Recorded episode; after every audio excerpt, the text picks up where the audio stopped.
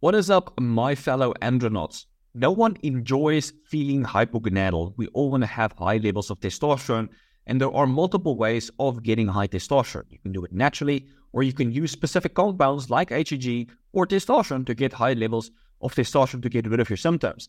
So, in this video, I'm going to talk about HCG versus testosterone and the pros and cons of both of those so you can make an informed decision in which one would be best for your specific needs. Now, I'm also going to talk about some misconceptions that people might have about either one and why they think that one might be better, why it's actually not as good as you think it might be, or it's not as bad as you think it might be. So let's dive in. So, first up, why HCG?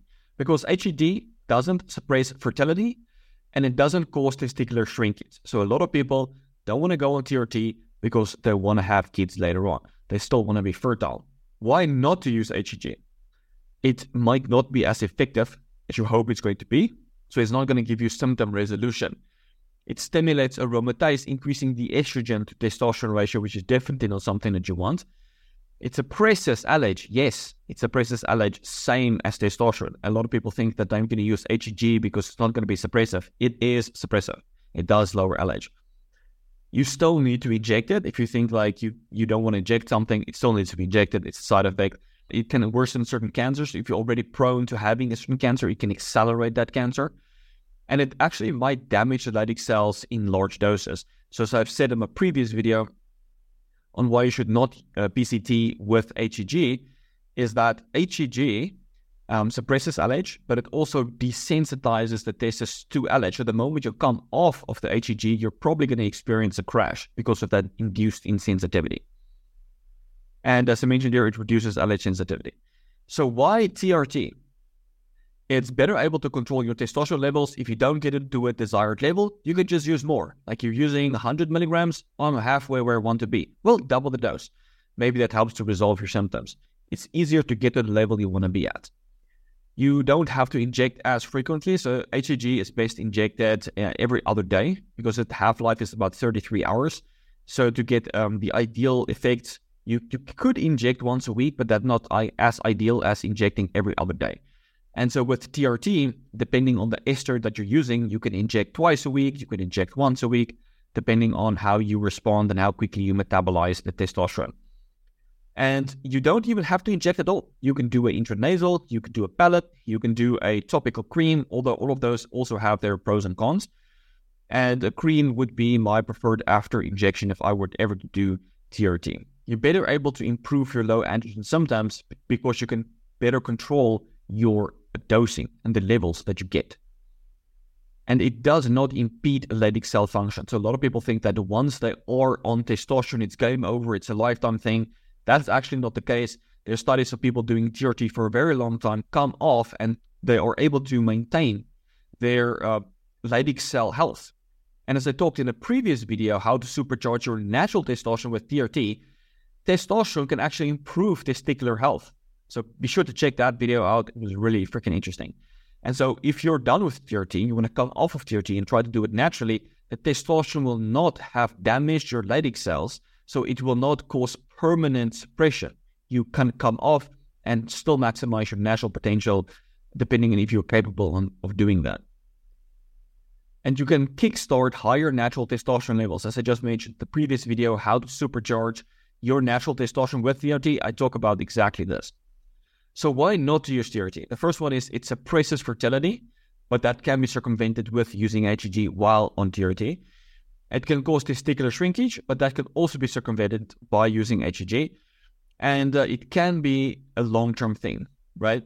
So let's say you have you're genetically predisposed to having low levels of testosterone and you just need to take it. You tried to come off, you couldn't maximize your own testosterone, you might need to take it long term.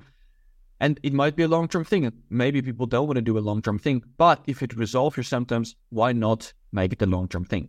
But it might not resolve your symptoms. I've talked to a bunch of people that have used testosterone injection, cream, tried so many different things. It did not resolve their specific symptoms.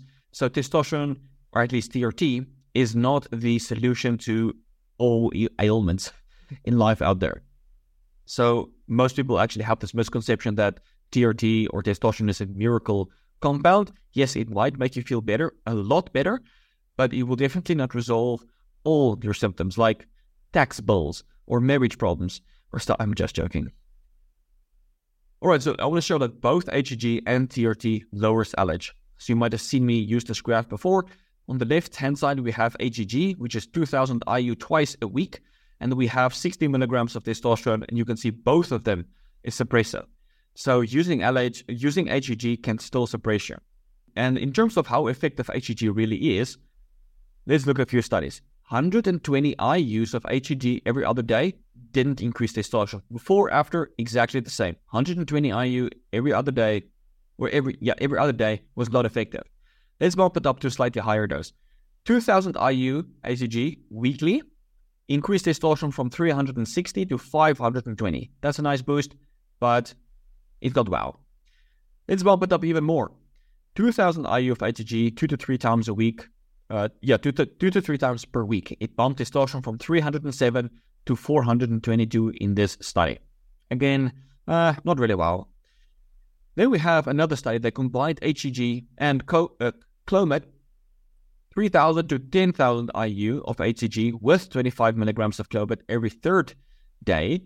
And testosterone went from 22, these guys had very low testosterone, from 22 to 520. So it would seem that the average effect of HCG is to increase your testosterone only to 500.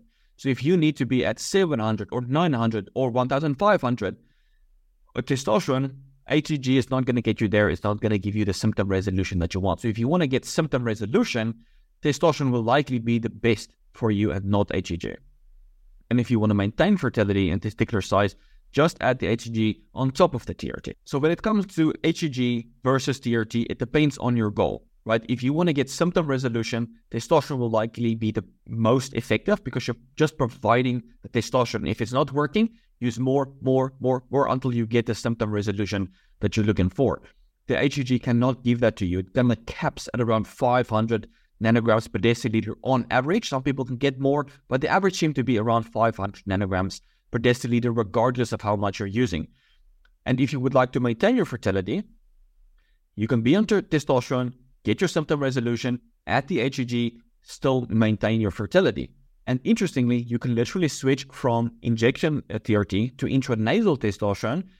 So you're still on testosterone and you can actually gain, regain your fertility while on testosterone. Although that is intranasal testosterone, you don't even need to use HCG.